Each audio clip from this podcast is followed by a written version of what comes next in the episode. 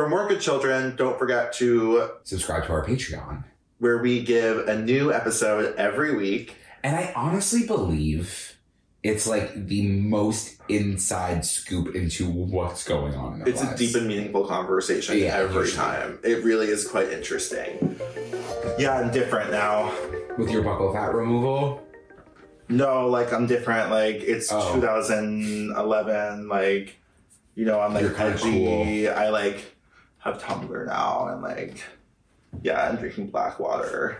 And you're wearing beanies. You have no idea what this is? You've never seen this before? I honestly don't remember it. DSLR camera, black water, Doc Martens, like bruised kneecaps, fishnets. What is the black water? I have no fucking idea. It's is just it black. Dyed?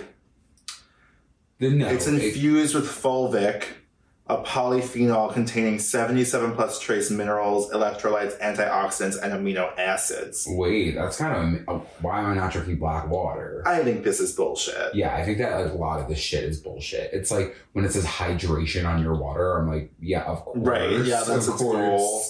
Zero dyes. Usually $5.50 for the pH balanced water. Yeah, sure. No, I'm like, okay, all water is pH balanced. Like, I'm not gonna fucking fall for that shit. No. But I love Essentia. Yeah. Happy Easter. You're giving Easter. I think that my aesthetic, I started leaning into just Easter queen, yeah. I was the Easter queen. You were. I was like, let me give you a pastel, let me give you a van, let me give you some pinks. Yeah. I loved it. We're leaning in, you guys, costume aesthetic-wise. We're going to begin to really pull out all the stops. I do feel like we're both a little bit early to what we're dressed like. This is like what I wanted to be dressed like in sophomore year, but I think this was more like senior year for me. Yeah, this was definitely more like junior to senior year for me like, too, as I was definitely wearing like a biggie jean and like an Urban Outfitters sweater at max at this age. I was wearing just the same lacrosse sweatsuit. You love the lacrosse sweatsuit. I was good in sweats. I was happy in sweats. You were. What changed? I know you're still in sweats. Yeah, I'm definitely walking around town in Falmouth sweats. And something that put it into perspective of like, ooh, I should be wearing the sweats. 24/7 Falmouth did it up. You know? And then people are like walking past me like, actually like in a full head to toe. Beautifully curated outfit. No, that's like classism and shit. Like, you can wear sweatpants if you want. Yeah. I'm not going to, but you can. Yeah. No, I get it. Thank you. And I own it. You own it. Always. Mm-hmm. Good Children! Hey guys, and welcome back to Good Children, the podcast. We're hosts Joe Hedges and Angel Muscarella. Reflect on our 22 years of friendship, growing up in the late 2000s, early 2010s, and all of the nostalgia and social media trends that came along with it. This was the dawn of it all. This was the dawn of the Aquarius. It was the dawning of the age of Aquarius. Yeah, because we're about to enter Instagram. And once Instagram hit the surface, it was over. So did my anxiety. Yeah, for me, it was all posted. You weren't anxious until 2010? No. Oh, no, I think I'm realizing lately that I was just a product of anxiety. Anxiety at all times. At all times, but I think that social media created a different form. See, I literally... A performance. You know me, I love it. I literally love it. I know you love it, and it's been a catalyst for you. Mm-hmm. For me, it's just been like, oh, Scary, wary, spooky, dooky. Jeezy, wheezy. Ooky, ooky. What was that? That was a kooky, ooky. Ooh. Yeah, I haven't used that one in a while. That's funky, wonky. Yeah. So? What are we talking about today? Today we're talking about 10th grade. We're talking about, similar to every other graded episode, the style trends, the pop culture trends, what was going on in 2011 to 2012. I think that, like... What was going on? I think that we were in a really weird time. We were preparing for the Olympic Games. Really the dawn of Tumblr. Once I fucking got all of that, my first MacBook webcam, the rest is history. Someday I'll be living in a big old city. Harry Potter accent challenge. My name is Joe. My username is Big Black Pussy. Look this way. Say hey, lady, will you marry me? I'm gonna vlog. FW, this is 9/11 memorial in front of the school, and it was really, really cool. Yeah, we have a lot of troubling things to talk about today. I had a lot of troubling things. I think the 10th grade also was like the time of. I know that body has always been the thing, but like 10th grade specifically with not like body already, dating, not out of the gate, body, dating and body in 10th grade. Yeah, like things got real when you turn 16. Like we're 16 now. No, I'm turning. You're 16. Turning 16. 15 going into 16. Oh my god, it's the age of 16. You are 15 going on. That was 16 to 17. Mm. But that's fine. That's totally fine. Don't beat yourself up over it. No, and the thing is, what I've learned is I don't beat myself up. So, yeah, I think that you're right. This is a very pivotal age. Pivotal. You're back for another year of high school. Mm-hmm. Is it going to be better? Is it going to be worse? Is your mom going to threaten to take you out of your Catholic high school? Or are you going to stop in a Dunkin' Donuts parking lot about it? Maybe. And that's all ahead of us in 10th grade. Do you have any memories from this time in your life? Did you do anything? Was I doing anything? You asked me this question. I'm always doing something. Well, what are you doing? Oh, 10th grade. Oh, it came back to him. Oh, it's dark. Grade. 10th grade was actually... I'm pretty sure 10th grade is when I started playing the bagpipes. Oh, 10th grade's when... Is that when The Hunger Games came out? Yeah, for sure. Are we in 2011? Oh, 2011. Yeah, it was March 21st, 2012. Yeah. Oh, I'm going to get really dark and vulnerable this episode. Okay, that's fine. Almost the darkest I've ever gotten. Okay.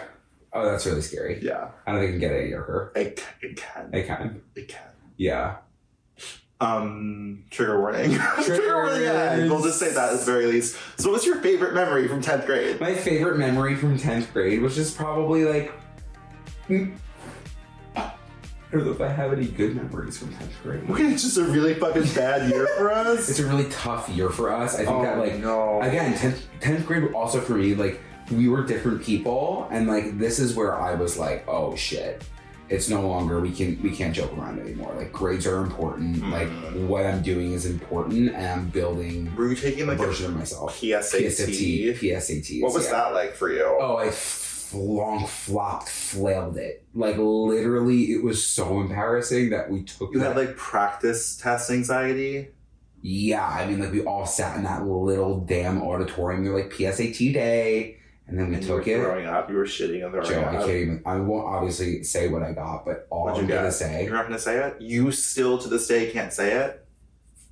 On your PSAT, SATs, you're afraid to say it? You want to know what I got out of 2400? Yeah. I got a 1040. Okay.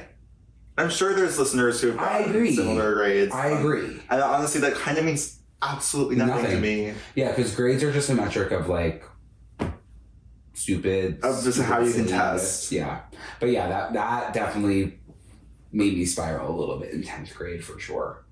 Yeah. So you were like, I'm going to college is like your vibe already? My vibe already in 10th grade was I'm going to college, like I'm getting recruited, I'm getting all of these things. My vibe is I am hurtling on a comet towards worldwide fame. Yep. It's the only thing in my head at this point. Yes, of course. I am like, I know what's happening to me and I'm buckling myself in because I have a one-track mind towards fame and stardom and celebrity and success and money. I came across a place in the middle of nowhere with a big black horse and a cherry tree. Mm-hmm. And that was it for me. Yep. I was not thinking twice about the PSAT. And I remember taking it and saying, this is so fucking stupid. That you probably got like I couldn't 1800. Possibly tell you what I got on that. I know. I probably could. You probably could. I'm sure that you actually literally could. That was the thing. I was obsessed. You were obsessed. You were like, what'd you have?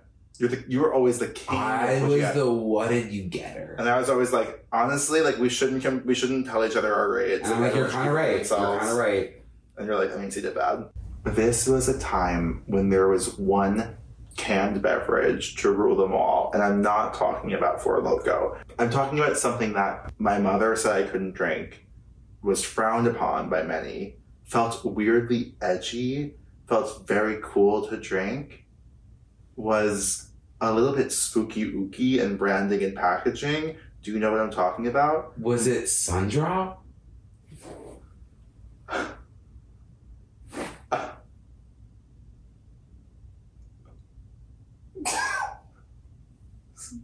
like this, the lemon lime. Is that what you mean?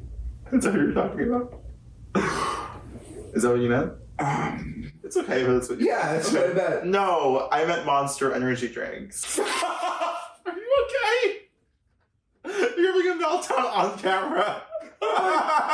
Axe body spray, five gum, Monster and drinks. Then again, right into Four Loko. I think this was the time of energy. And we were high energy. It was like, you how can for it? That you were like, I'm starting to get tired because we're nearing the end of the world, and we gotta live like it's the end.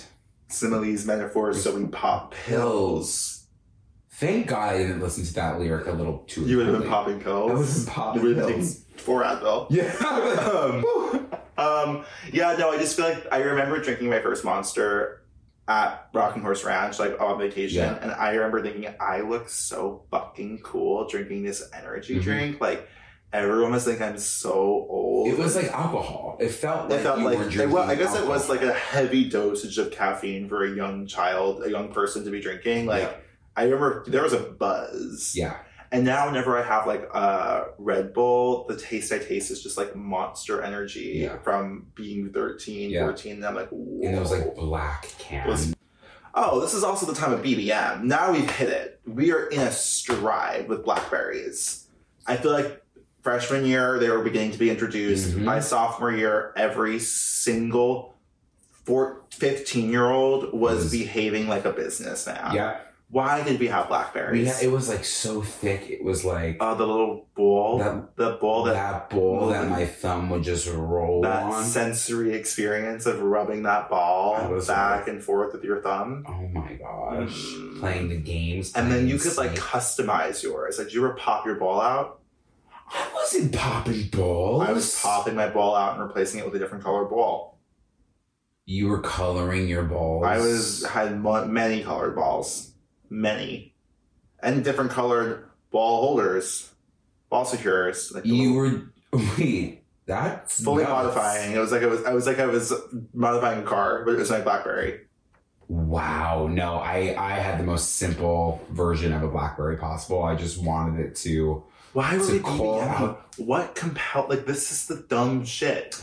Because I think it was mostly for the messages. I guess it was instant messaging for the first time. Instant messaging, the pinging, the everything. I lived to ping. Remember when Amanda, my older sister, broke up with her first boyfriend, and you immediately accidentally pinged him on BBM within minutes of them breaking up? It was mortifying. You said, Amanda. So what I was doing was like, let's see if he updated his status. Like, what does the status look like? And I immediately kicked the ping. And I was like, how do you go home from this? Yeah, how did you? Like, my best friend's sister's now ex-boyfriend got pinged by me. I'm like, now what? This sucks. But this was also the dawn of my cupcake business. But I really, again, like, I got everything from the chocolate duck. I was piping. I was getting little accents. I was coloring the frostings. I was making purple velvet. I was making red velvet. I was doing it all. What stopped you from pursuing the cupcake industry? I think, like, if I'm being completely honest... Internalized homophobia. And I do believe, like, it was something I was really good at. I was also grappling with the fact that, like, if I was to become a baker full time, I know it would be a really, like, time consuming commitment. I feel like you could have really had a very successful career as a baker. I don't think it necessarily... I mean, like, it's over. No, when is enough? When you're going to pursue a baking career and a theater career the next couple of weeks? And a cooking career, and a singing career, and a acting career. Yeah, no. I think that, like, that definitely could have been my thing. And I was known in school, especially for the bake sales, because I was class president at this time. I was making the red velvet cupcakes. Christ, you were like Melissa. You were our generation's Melissa. I was. You were baking those cupcakes. But instead of being the smallest cupcakes you've ever seen, they were the thickest, most dense cupcakes. Oh, they were. You made me those purple velvets. I'll never forget. With the yellow frosting. The little flour. Yeah. Literally stop. Stop. That's sweet. So sweet. Like, I was, like, I did have that sweetness to me. You had a sweetness. And you for sure... had a spice. Had a spice. 2011, like, sophomore year, The Hunger Games is coming out. It's no longer a joke to me. My life is no longer for me. It is dedicated to Jennifer Lawrence and Suzanne Collins and Francis Lawrence, the director of that first movie. I have such limitless things to say about this entire time of my life. I had become stricken with a fever that was incurable. Yeah. And it was literally the countdown to March 21st, 2012. Mm-hmm. The fact that I know the day The Hunger Games came out, and I will never forget it. You want to know why? Why? It's so dark. No, I don't know if I honestly got this dark on the podcast. Oh, geez. What do you mean? Like, it was like, you know. How dark? It was dark. Okay. Okay. It was like really dark. It was dark. It was like so dark. Like, I'm saying it in too casual a way. Okay. Going. So anyway, this was also the, can you stop looking at me like that? Okay. We're resetting.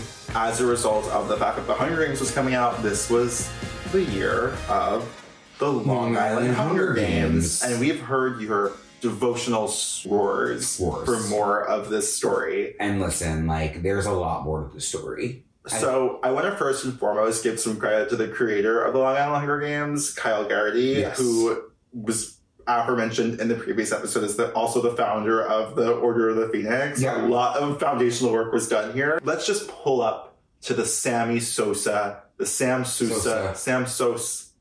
Park. I want to say, like, we drove. At least we got in the back. We got in that car. Your poor mother had to drive us all the way to Bohemia. It's so sweet that she did that. It was sweet. And, but, like, she was sick. Oh, yeah. She was like, again, thinking about it from her context, being like, I'm dropping these two 15 to 16-year-old boys in the woods with a bunch of strangers that they've never met. To simulate playing a game where kids murder each other. And to say, like, What if there was one crazy? What if there was one crazy? There always is. There's always a crazy in the woods. The thing is, I was the crazy. Yeah. Like, that's right. What she failed to realize. Yeah. I can't imagine that experience for her, but we did get up there. Did we talk about this? How someone was sucking dick in the parking lot?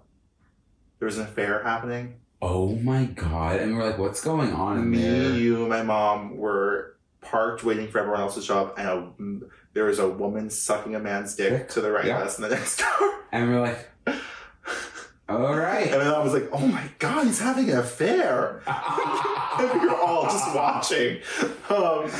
And we're like, I feel like he like turned. Yeah, he definitely saw us watching. Yeah, and I think that energy set the tone for the rest of the day. And it was not like a 5-hour day. It was a 5-hour day, and I will say, I kind of can remember the feeling I had when I showed up. And it was doom and dread. What the fuck am I doing here? You just say yes. This is a lesson. I was like, that was my lesson. I was like, I say yes to everything. I feel like it was also like a little bit cold. Yeah, it was like definitely winter. It was definitely winter. And I was like, I don't know any of these people. I definitely had like a little bit of anxiety. I'm like, the rules needed to be explained. We're in the middle of the woods. I remember it was also my first time meeting Tumblr friends in real life, because there were some people who were going who I knew from Tumblr who I hadn't met in real life. And just to really double down here, my social life was on Tumblr. Like, I had many friends 10th grade, but they were 99% on the internet. Yep. Like, I had so many of them. So I was finding opportunity to bring those friendships into real life because I desperately craved actual friends. And I feel like in a lot of these situations, I was always there with you. Yes. With you meeting your Tumblr friends. And I was like, and this is my friend Andrew. And nothing's ever changed. Yeah, no. Literally, hey. I'm still to this day being like, and here's Andrew. Like, hey. I'm always right behind you. But yeah, so like the games start. Well, yeah, we walk about three quarters of a mile into the woods first. The rules are being explained as we walk. We're standing in the circle of the cornucopia. And we talked about this before, but I think it's worth repeating. we all had to put our own backpacks filled with our own belongings, including our cell phones, into our bags. Maybe we kept our phones into our bags and then put them in the center of the cornucopia. Mm-hmm. And there was an opportunity for someone to steal your bag, and you would have nothing on you in the middle of the woods. And you know, my bag probably was packed with snacks. It was. We had a lot of granola bars and shit. No, like, we were pretending like we were going to be in the woods for as long as that they were in the Yes. Hurricanes. Oh, yeah. I mean, I felt like we were. Yeah. Do you think that we ate? I think that like we cleared through the box. The snacks were gone immediately. I just remember being like, all I was worried about was getting my bag. The countdown happens. The game, there was a game maker who was not playing, who was orchestrating the entire thing. Very selfless to do that. Very. I kind of like... You would do that next time? I would. I think we host a Long Island Hunger Games. Someone would kill us. I know, that's my concern. The cornucopia, the countdown happens. We make a dash. It's like downwards, right? Yeah. It's like a hill. And the rush that I had, the adrenaline that went through my body. I don't think I've ever felt that good in my entire ever again. No. That was it. Because at that point, you're like, I'm an athlete. I'm an athlete. If I was in the real Hunger Games, I'd be out of the cornucopia. Yeah. I'd be alive right now. I'd be alive. And then from there, I feel as if what happened was several hours of walking. It was like, several hours of walking, and we were like, wait, there's like a fence. We were by the fence for a really long time. Were we? Yeah, we were in like the back corner of this park, like by the fence. Just like hiding out. Hoping like, we're not gonna leave. Should we just jump the fence? Should we just do it? Should we just leave? I wanted to win so fucking badly. And did I cover my entire face in mud? Yeah, you did. Yeah. Did you ever think, I'm gonna kill him? You? Yes, for sure. Or did you? I don't think I did. I think I had to get down to the two of us. Yeah. Yeah, of course. Yeah. But like, I wasn't like, trying to kill you until the last possible second. I was like, I can't lose Joe right now. Yeah. What would we do? I couldn't. We needed each other. I can't even. And then we started like we neared the cornucopia again and went back. But would we get texts? Oh, because it would also be like tracker jackers are released in quadrant 4. So if we were in that quadrant, we'd have to move. Yeah. Right? Like, there was, like, that shit. Like, we couldn't camp out for too long. No. People start dying. We start getting texts that tributes have been eliminated. Mm-hmm. Shit's going down. Shit is in the Bohemian woods. Yeah. We make our way closer to the center of the action. Mm-hmm. We team up with Kyle. And Kyle, at the beginning, was so gracious. Mm-hmm. He was, like, a great partner. He was like, I got this. We're going to be in this together. And then, why did you leave, Joe? Where did you go, Joe? I don't know where I went. I just know, like... You left me there? I left you alone with Kyle. And the rest is history. I'll never forget that text. I'll never forget that moment. Tribute Andrew has been eliminated. And it was... I'll never forget the moment. He was like, oh... I think it was like, should we find Joe? Right. And I was like, yeah, let's find Joe. I started walking down the hill. He came from behind and pulled my flags. Pulled my flags. All of them at once? All of them. And I was like, what the heck? Yeah, I'll never forget that. We got right back in the car. Did we get food? Yeah, Arby's. We talked about it, but 10th grade was the year I drank for the first time. Wait, what? So I was... Not only doing the Long Island Hunger Games in the middle of the woods, I drank. Wait, 10th grade was like the pivotal year for us. It was a huge year. Wait. Yeah, it's when I funneled the Four Loko. It was the Four Loko that you funneled? What happened after? What happened? I didn't eat before I went because I didn't really know anything about drinking. So after I just got very drunk, and then again at the party... He was like, my grandma's coming back. And everyone was like, oh shit. Then I walked back home, went into my house. My mom was like, get in the pool. I'm like, get in the pool. Went right upstairs, and the rest was history. Then I didn't drink again for a while. But again, I learned about Four Locos that night. I was buzzing with energy. And you should eat if you're going to drink. You should eat if you're going to drink. I think that's a really good lesson. Of course. a lesson I've had to learn many times in my adult life. Oh, yeah. No, I think that you, again, like, good for you that you were a little bit behind the curve in those situations. Was it good for me? I guess. I don't know. It was like, good because I had friends who could deal with it, you know, and not like teenagers around me, I guess. Yeah. The amount of times I've woken up on your Boston bathroom floor is 2 times too many. You know what I mean? It was definitely 2 times too many. It was definitely like, it put into perspective, like, what are we doing here? What are we both doing here? Yeah. It was like, why can't you handle it? And why can't I? Like, that was a and then again, if you're coming to that Boston show, you'll hear that whole story or just listen to it on Patreon. Yeah. Okay. Religion. I hate to bring it up. I hate to bring up God, but I will never. What was happening with God in 2021? I mean, for me, I was in Catholic school, so God was daily. Dios es Ave Maria, yo te eres gracia. In sophomore year, theology class, no disrespect to this man who I feel has passed away since. My gay-ass theology teacher who was straight, who looked like one of the scariest men in the entire... Scary looking. I can envision. Could have been in The Conjuring. He was a sweetie. He was very sweet. He was gay. Yeah, he was gay. And he was talking about homosexuality. You know me, I was always slipping my wired headphone up through my blazer sleeve and listening to music all the time in class, not paying attention. I always thought that was so slick. I know, and I was listening to, like, literally Gaga. It was Gaga, or I remember listening to Fun, because I'll always be a Jack Antonoff bitch, like, no matter what he does. And it was sophomore year of high school, 2011, I'm listening to Fun, and I was listening to something that's weirdly about, like, I think it's, like, literally about atheism. And I remember listening to it as I was sitting in class, listening to my teacher talk about homosexuality, and, like, looking at the Jesus on the wall and being like... What was he saying? Oh, they were always saying the same thing.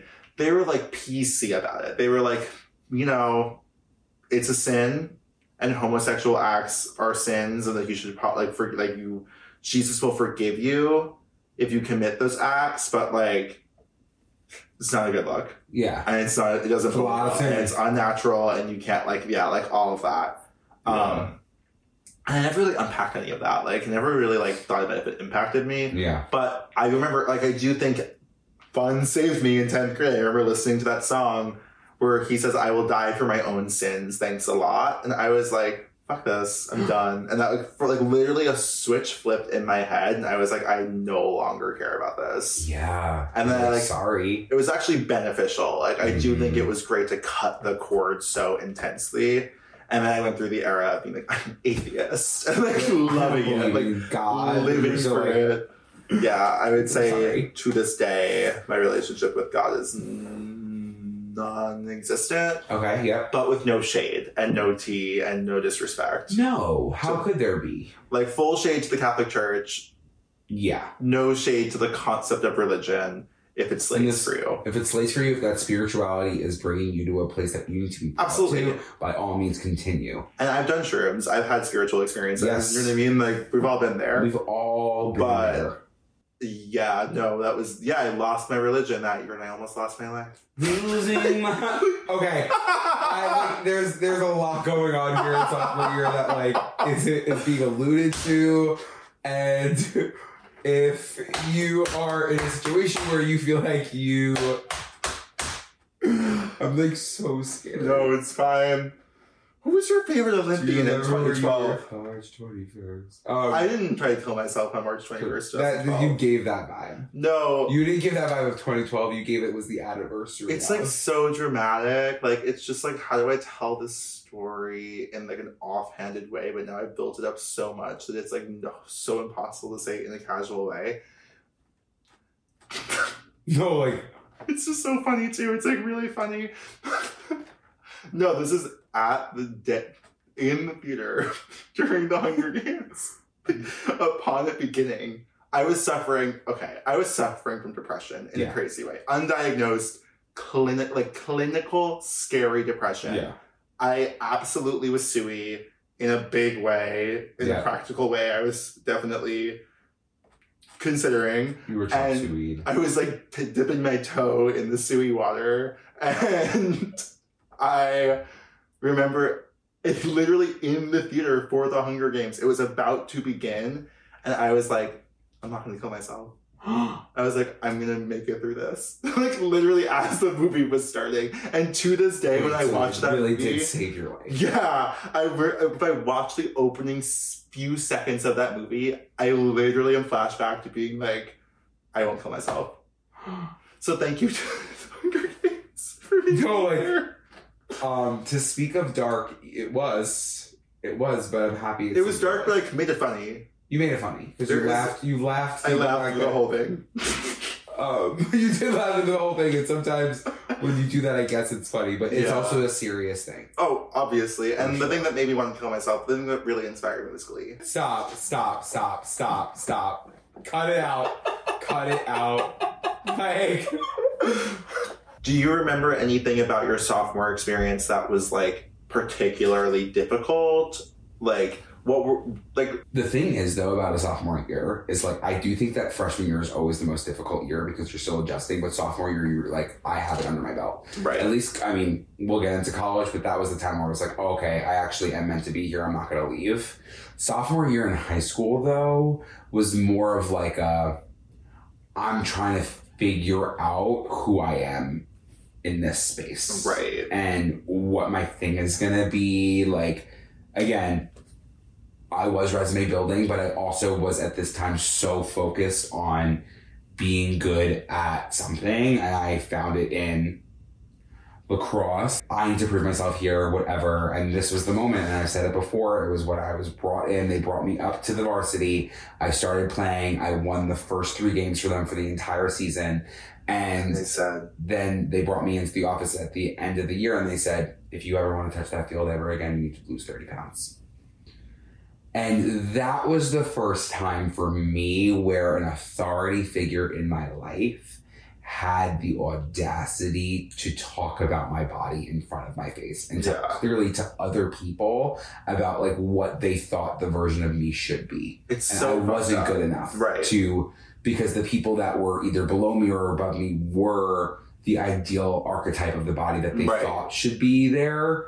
And I wasn't, even though I was better than them, but I could have never been acknowledged for that because I didn't fit the mold of what they wanted. It's so crazy. And I think that that actually has literally traumatized me and of course has been taken into genuinely anything that I do. Yeah. So it's tough and it comes right back. It's just crazy that anyone, especially I've never experienced like the athletic side of it, but like the way that people feel ownership to make any comments on anyone's body is like, I feel like even we were at this age like willing to joke about each other's bodies and like call each other fat and like make jokes like that, and how harmful that even must have been for the two of us. Like, we were self-harming each other by doing that. It was like self-deprecation, because again, when you're in a situation like this and you feel like there are outside forces that are giving it to you daily, and you're like, oh, let's just shoot the shit and like, let's be funny with each other and let's just self-deprecate. Yeah. Because it's funny. Like, everyone's thinking it. Yeah. So let's beat them to the punch. And it takes the first person to be like, why are you talking about yourself like that? Yeah. For you to be like, what do you mean? What do you mean? Like, it's funny, right? Making a joke. Like, yeah. Like, it's just so fucking crazy. Like, it's crazy. I think that I was thinking about this last night upon receiving information about someone that we know. And I was thinking how I was like, wow, like I didn't consider the fact that people like still were making like horrible comments about people's bodies. And I was like, oh, because that's not happening to me anymore. Yeah. Like, why would I hear a comment like that? Like, and the privilege that we have to not hear that shit. And like, just because I'm not hearing it obviously does not mean it's not happening. And I know it literally freaks me out. It's like, it really freaks me out that kind of conversation is happening, especially to a teenager. Like, it's so insanely harmful. Again, like, you were chop suey, like, not that I was, but like, we're all like again, if when you're in high school, you're always on the edge. You're fragile. Walking on the edge. You're literally like, I just want to be validated and I want to be told that I'm good, and like everybody, like, again, some people were like whatever, but like I was somebody who was like, you knew that I wanted positive affirmation, like, nothing about me was being like beat me down, right? Yeah, or saying it in a good way, but hearing it from like old men, yeah, I'm like, no. It's so disgusting. So disgusting. There's no place for it. No place for it. And again, this is a good learning lesson. Not to say that we have old men listening, but like, don't comment on people's bodies. Literally, period, point blank. Do not comment on somebody's body. Even if they're losing weight, even if they look good, even if they do whatever, like, do not comment on somebody's body, because you do not know where they're at emotionally or mentally, and like, it will never get you anywhere. It will never get you anywhere. And like, yeah, I think that what you're saying, even when you're losing weight, like, Beanie Feldstein wrote a really good like essay about this when she was in maybe Hello Dolly a few years ago. That was about like the comments she got when she lost weight during that, but it really like spoke to me at that specific time in my life. But like, yeah, there's literally no reason ever in any situation to mention someone else's body, like, actually at all, positively or negatively. There's no positive body comment.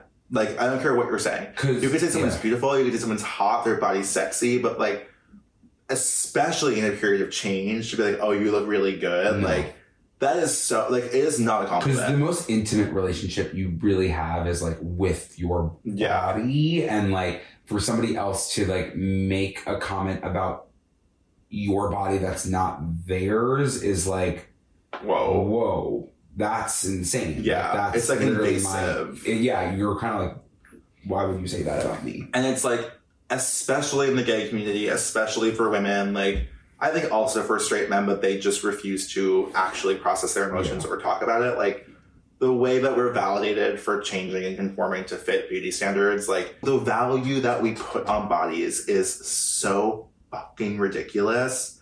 But I know, and it literally is coming up. It's like, it's also, like, making me mad. It's right also now. The Sam Smith of everything. It like, is the Sam really Smith. Like, oh my god, yeah. It's like, come on, like, again, like, first of all, we can talk about it in the context of what we've experienced when somebody's comments on our bodies, but I genuinely cannot imagine on such a global scale where people are actually dragging somebody for what they look like and what is actually normal that like isn't seen as hot to them. And if you have one negative thing to say about any person's body ever, and I know you, or I am in a place where I am near you, I want you to know I am not your friend. Yeah. I don't want to be around you, and I genuinely will never respect you. Yeah. Like, there is nothing.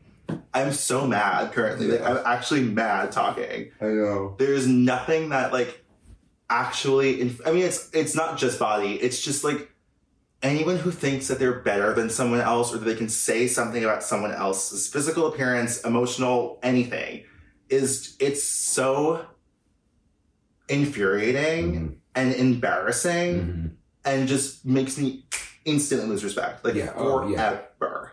Toast. Done. Toast. Yeah, like, 10th grade! Yeah. Wait, really set us on the spiral with that one. Yeah. I think rightfully so. I think that was, like, on both of our minds. It definitely was on both of our minds. Like, I'm glad that we talked about it. Yeah. Whew. Back to, like, what was my heart's like actually racing. Yeah, no, I got that from you at the end. Like, we're not just sitting in the room together. Boop. Good children to the guidance office. Okay, fun one. Fun. Makes sense through this one, and I think that maybe we can finally answer it. How do I make friends in New York? My boyfriend and I, gay, moved to Brooklyn a few months ago. He already had friends here, but I'm starting out at ground zero. I've never been in a situation where I've had to go out and make friends before. How do I make queer friends without turning to the apps? I think that this is something that we're, recently learning. We're both working through it.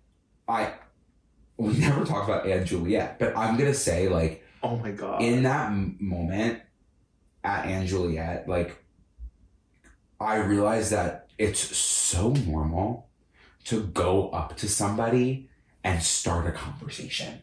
I think on top of that, everybody does want you to do that. Everyone does. We are all sitting in room. Yeah, and Juliet is the best example. Shout out to Grace for giving us Grace, thank you. And shout out to Bedwalker. Yeah, shout out to everyone involved in the production of And Juliet, because it was an amazing time, and it's a weird time to plug it, but it was a great time, and you should go see it. But I was thinking that whole time, I was like, nobody here doesn't want some, like, everyone in that room is waiting for someone else to make that first move and to make everyone else feel comfortable by speaking to them. Like, that's all we are doing as human beings, is like hoping someone sees us and speaks to us. Yeah. And being in a situation like that, it's like, yeah, you could either slink away in the corner and not talk to someone, or you can risk. It's fear of rejection. Yeah. Like, that's all it is. Fear of rejection, and like by rejection, like you're being embarrassed. Yeah. And like when you can, when you can recognize that no one is gonna necessarily. And if they are, if you go up to somebody and you start having a conversation and they're like, I would literally be like, oh, okay, that's your vibe, right? I'll see. Yeah, if anyone meets you with negativity in a situation where you're approaching them, that is always a good thing. Yeah. Again, because it's like, you should not want to be friends with that person. No. But in terms of queer spaces, though, are difficult. I understand where you're coming from, because it is like, how do we bridge this gap of not feeling like you are or hitting on somebody? Yeah. And that is what has been so easy making girlfriends. Because I'm like, oh, they know that I'm not hitting on them. Right. I think you're also putting pressure on yourself to make friends immediately. Yeah. So you moved to New York a few months ago. Oh. I'm sorry.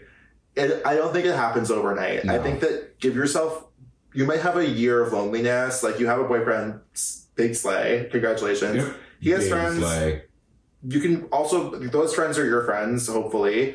But I think that, like, it takes a second in New York to find your footing and find your place and find your people. And, like, everyone kind of expects this, like, Sex and the City girlsian, like, friend group to appear out of nowhere. But, like, honestly, rewatching Sex and the City, I'm like, they're all in their 30s. And, like, that's a sign. I'm like, oh, like, yeah, these friends that come to you, they're like your unit of friends, like, take time to develop. Like, you have no idea who you might casually meet in your 20s that will slowly become someone who is an integral part of your life. Mm-hmm. Sometimes it's really helpful. The apps are helpful for that. Yeah. But also, like, I think we all forget that we're young. I think we all want things to happen so fast.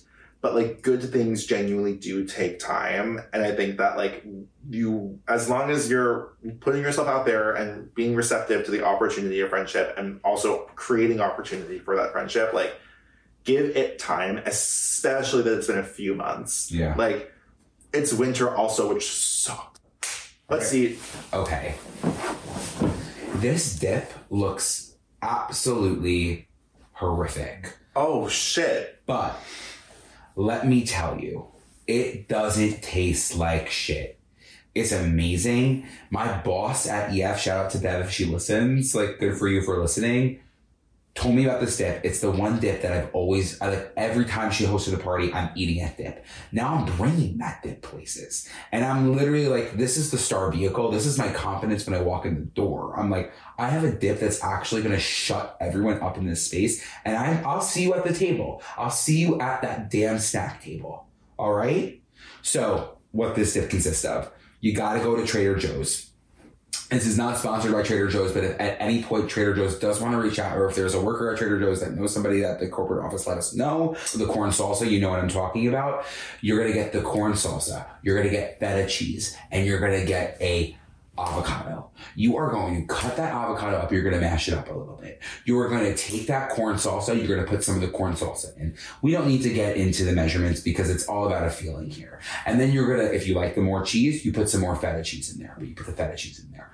Little sprinkle of salt, little pepper. But then you got to sprinkle the everything but the elote seasoning in there. You have to. You mix that up. And you gotta use the Mexican street style corn dippers. That is a non-negotiable in this space. And then you have the best dip that you can bring to any party or any event and have your friends over. Joe, should we go in? Andrew, I just want to take a second and say what you just did was incredible. That was the best thing you've ever said on this podcast. Thank you so much. That level of flow that you just had about this. Thank you so much. That was a real pro at work. Okay. I appreciate that. Let's do it. Because it's sweet, it's salty, it's a little spicy, it's creamy. Come on. It has everything. It has everything. It really does have everything. That is a perfect dip. Perfect. A perfect dip. Mm. Wow. Who knew that this episode would take so many twists and turns? It really took, if we were driving a car. We took it up the road. Oh, Joe.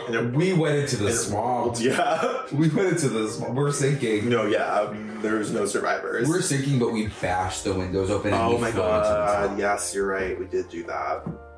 And I'm pretty proud of us. I agree. Me too. I think that I had no idea what we were going to talk about for this year. I was like, I really... Yeah. It was kind of like, but yeah. Little did we know, there were some nuggets of wisdom hidden beneath the surface. Mm-hmm. And just like that, LA, March 20th, San Diego, March 21st, San Francisco, April 2nd, Seattle, April 3rd, Boston Late Show, April 27th. Link in bio for all these damn shows. Are you guys also wondering, how are we going to do it? The shows are literally back to back. And we're traveling up the coast. We finish our San Francisco show. We're okay, go to Seattle. We literally get on the plane and we go right to Seattle. Is this how Marilyn Monroe falls? You know where to find us. Across all platforms at Good Children Pod. I'm on Instagram at Andrew Muscarella. I'm on Instagram at Joe Hedges. And don't forget to do your homework. Spread that good word. Like, comment, subscribe, share, rate us 5 stars, Apple Podcasts, Spotify. Subscribe and hit that bell button. Get those notifications. Come on, I'm sitting there waiting for those comments every Wednesday. I want to chat and shit. And literally don't forget to follow us on Patreon. But yeah, we'll see you next week when we head into 2012. The end of the world. The end of the world. The beginning of honestly everything. Yeah. Beginning of a pop cultural boom that we would get to recover from. We'll see you next week then. See you next week. Bye. Don't forget to be queen. Slay yourself. Make friends. Love yourself. Make friends. Hug your body. Hug someone else. Get STD tested. Mm-hmm. Count to 10, take it in. This is life before you know who you're gonna be. I didn't know it at 15.